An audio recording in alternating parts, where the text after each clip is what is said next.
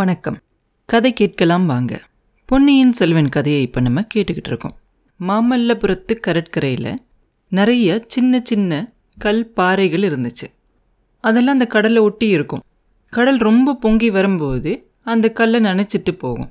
கொஞ்ச நேரம் கடல் உள்வாங்கி இருக்கும்போது அந்த கல்லெல்லாம் காஞ்சிரும். அந்த மாதிரி அங்கங்கே இருக்கக்கூடிய அந்த சின்ன சின்ன பாறைகளை கூட சிற்பிகள் விட்டு வைக்கலையாம். அதில் கூட அவங்களால எவ்வளவு தூரத்துக்கு ஒரு அழகான சிற்ப உருவங்களாக அதை செதுக்கி வச்சுருந்தாங்க. அந்த மாதிரி ரெண்டு சின்ன கல் பாறைகள் எதிரெதிராக இருந்துச்சாம். அதை நோக்கி இந்த மூணு பேரும் நடந்து போகிறாங்க போன உடனே அது என்னமோ பெரிய சிம்மாசனம் மாதிரி ஒரு கல்லில் மலையமானும் இன்னொரு கல்லில் ஆதித்த கரிகாலனும் உட்காந்துக்கிறாங்க பார்த்திபேந்திரன் கொஞ்சம் தள்ளி நிற்கிறான் அந்த கடல்லேருந்து வர அலைகள் வந்து அவங்க ரெண்டு பேர் காலையும் தொட்டு தொட்டு அவங்க முழங்கால் வரைக்கும் நினச்சிட்டு போகுது. கொஞ்சம் தூரத்தில் அந்த கடற்கரையிலேருந்து பார்த்தோன்னா சின்ன சின்ன படகுகளில் நிறைய பண்டங்கள்லாம் ஏற்றிக்கிட்டு போய் ஒரு பெரிய மரக்கலத்தில் அதாவது ஒரு பெரிய கப்பலில் ஏற்றிக்கிட்டு இருக்காங்க.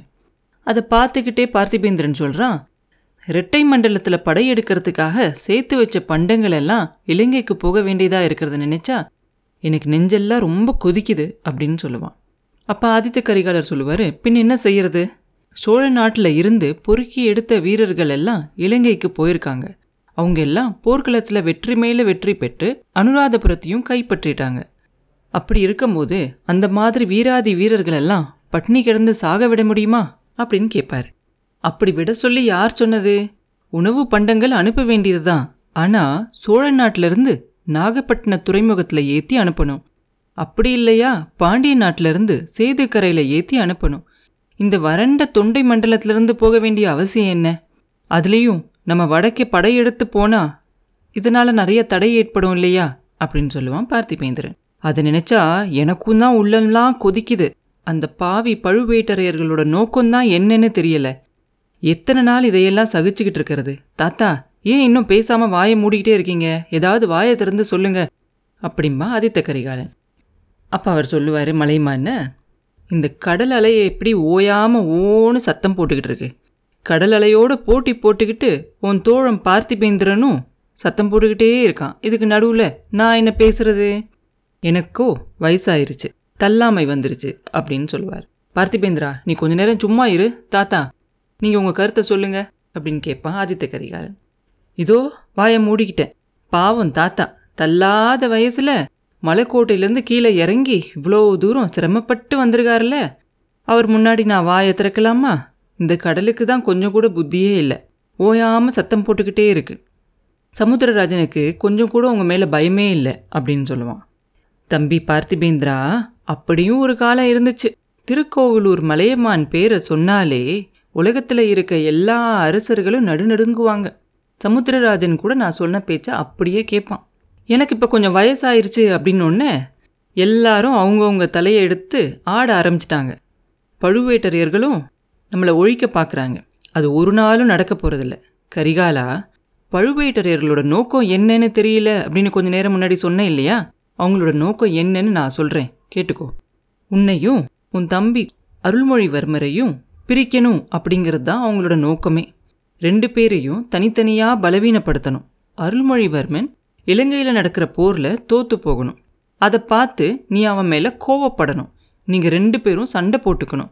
அதை பார்த்து இந்த கிழமை வேதனைப்படணும். இதுதான் அவங்களோட அந்தரங்கமான நோக்கம் அப்படின்னு சொல்லி ஆத்திரமா சொல்லுவார் மலையமான் அவர் சொல்லிக்கிட்டு இருக்கும்போதே கரிகாலன் குறுக்கிட்டு சொல்லுவார் இந்த நோக்கம் ஒரு நாளும் நிறைவேற போகிறதில்ல தாத்தா.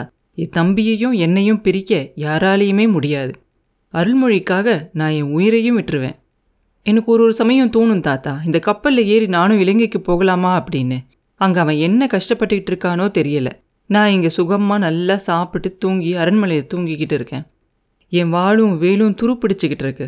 ஒவ்வொரு நிமிஷமும் ஒரு யுகமாக போய்கிட்டு இருக்கு எனக்கு. இங்கே இருக்கவே எனக்கு பிடிக்கல தாத்தா. சொல்லுங்க இந்த பண்டங்கள்லாம் ஏற்றிக்கிட்டு போகுதுல கப்பல். இதில் ஒன்றில் நானும் ஏறி இலங்கைக்கு போகட்டுமா?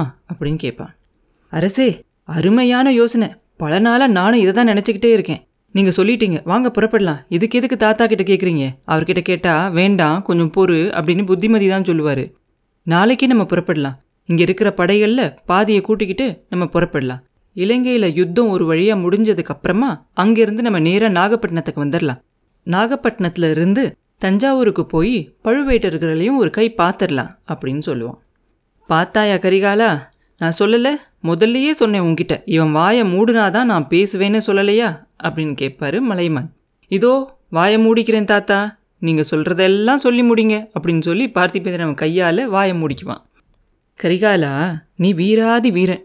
உன்னை போல ஒரு வீரனை தமிழகத்தில் இதுவரைக்கும் யாரும் இருந்ததே கிடையாது பிறந்ததே கிடையாது. என்னோட இந்த எண்பது வயசு காலத்தில் எத்தனையோ பெரிய பெரிய யுத்தங்களெல்லாம் நான் பார்த்துருக்கேன். ஆனால் எதிரிகளோட கூட்டத்துக்குள்ளரையே தன்னந்தனியாக புகுந்து போய் சண்டை போட்டு எல்லார் தலையும் உருள்ற மாதிரி வைக்கிற சண்டையை யாரும் போட்டு நான் பார்த்ததே கிடையாது. உன்ன மாதிரியே உன்னோட சிநேகிதன் பார்த்திபேந்திரனும் ஒரு பெரிய வீரன் தான் ஆனால் நீங்கள் ரெண்டு பேருமே பதட்டக்காரங்க. முன்கோபம் உள்ளவங்க. அதனால் உங்களுக்கு யோசிக்கிற சக்தி குறைஞ்சிருது. எது செய்யணுமோ அதுக்கு நேர்மாறான காரியத்தை செஞ்சிருவீங்க. அப்படின்னு அவள் சொல்லிக்கிட்டு இருக்கும்போதே தாத்தா இந்த மாதிரி உபதேசம் தான் நீங்கள் இதுக்கு முன்னாடி எத்தனையோ தடவை சொல்லியிருக்கீங்களே. இப்போ என்ன நடக்கணுமோ அந்த காரியத்தை பற்றி சொல்லுங்க. அப்படின்னு கேட்பான். உன்னோட சகோதரனான அருள்மொழிவர்மன் உடனே இங்கே வரணும். அவனை இங்கே வர சொல்லி நீ எழுதி அனுப்பு. நீங்கள் ரெண்டு பேரும் ஒருத்தர் ஒருத்தர் பிரிஞ்சு இருக்கவே கூடாது அப்படின்னு சொல்லுவார். தாத்தா இது என்ன யோசனை? அருள்மொழி இங்கே வந்துட்டா? இலங்கையில் யுத்தம் என்ன ஆகுறது? அப்படின்னு கேட்பான். இலங்கை யுத்தம் இப்போ ஒரு கட்டத்துக்கு வந்துருச்சு. அனுராதபுரத்தை பிடிச்சாச்சு. இனி அங்கே மழைக்காலம் நாலு மாதத்துக்கு ஒன்றுமே செய்ய முடியாது. பிடிச்ச இடத்த விட்டு கொடுக்காம பார்த்துக்கணும். அவ்வளோதான் இதை மற்ற தளபதிகள்லாம் செய்வாங்க. அருள்மொழி உடனே இங்கே வரணும். அது ரொம்ப அவசியம். கரிகாலா நீயும் உன்னை சேர்ந்தவங்க எல்லாரும் இப்போ ஒரே இடத்துல இருக்க வேண்டியது ரொம்ப அவசியம். அதுவும் ரொம்ப ஜாக்கிரதையாக இருக்கணும். நம்ம பலத்தை எல்லாம் திரட்டி வச்சுக்கிறதும் ரொம்ப அவசியம். எப்போ எந்த விதமான அபாயம் வரும்னு சொல்லவே முடியாது அப்படின்னு தாத்தா சொல்லும்போது தாத்தா இது என்ன? இப்படியெல்லாம் என்ன பயமுறுத்துறீங்க? என் கையில் வாள் இருக்கிற வரைக்கும் எனக்கு என்ன பயம்? எத்தனை பேர் வந்தாலும் நான் தனியாக நின்று அத்தனை அபாயங்கள்லேருந்தும் நான் சமாளிப்பேன் அப்படின்னு சொல்லுவான் கரிகாலன். நீ எப்படிப்பட்ட தைரியசாலி அப்படிங்கிறது எனக்கு சொல்லணுமா என்ன? ஆனாலும் திருவள்ளுவர் சொல்லியிருக்கிறத ஒரு சில சமயம் நினச்சி பார்க்கணும் நீ. அஞ்சுவது அஞ்சாமை பேதமை அஞ்சுவது அஞ்சல் அறிவார் தொழில் அப்படின்னு சொல்லியிருக்கார். எதிரி நேரில் வந்து நிற்கும் போது அதை பார்த்து பயப்படுறது கோழை. அப்படி ஒரு கோழை நம்ம குடும்பத்தில் யாருமே இல்லை. அப்படியே யாராவது இருந்தாங்கன்னா இந்த வயசான வலுவிழந்த என் கைகளாலேயே அவனை வெட்டி கொன்றுவேன். ஆனால் மறைஞ்சு நின்று சதிகளும் சூழ்ச்சிகளும் கண்ணுக்கு தெரியாத அபாயங்களும் நடக்கும்போது பயப்பட்டே ஆகணும். பயப்பட்டு அந்த நிலைமைக்கு தகுந்த மாதிரி முன்ஜாக்கிரதையாக என்ன செய்யணுமோ அதையும் செய்யணும். அரச குலத்தில் பிறந்து சிம்மாசனத்துக்கு உரியவன் இந்த மாதிரி விஷயங்கள் எல்லாம் அஜாக்கிரதையாக இருக்கக்கூடாது. இருந்தால் அது நாட்டுக்கே நல்லதில்லை அப்படின்னு சொல்லி தாத்தா சொல்லுவார். தாத்தா அப்படி என்ன ரகசிய அபாயங்களை நீங்கள் எதிர்பார்க்குறீங்க? கொஞ்சம் விளக்கமாக சொன்னாதானே நானும் ஜாகிரதையாக இருக்க முடியும் அப்படின்னு கேட்பான் கரிகாலன். சொல்லத்தான் வரேன். கொஞ்ச நாளைக்கு முன்னாடி கடம்பூர் சம்புவரையர் மாளிகையில் அர்த்தராத்திரி வேலையில் ஒரு கூட்டம் நடந்துச்சு. அதுக்கு பெரிய பழுவேட்டரையரும் வந்திருந்தார்.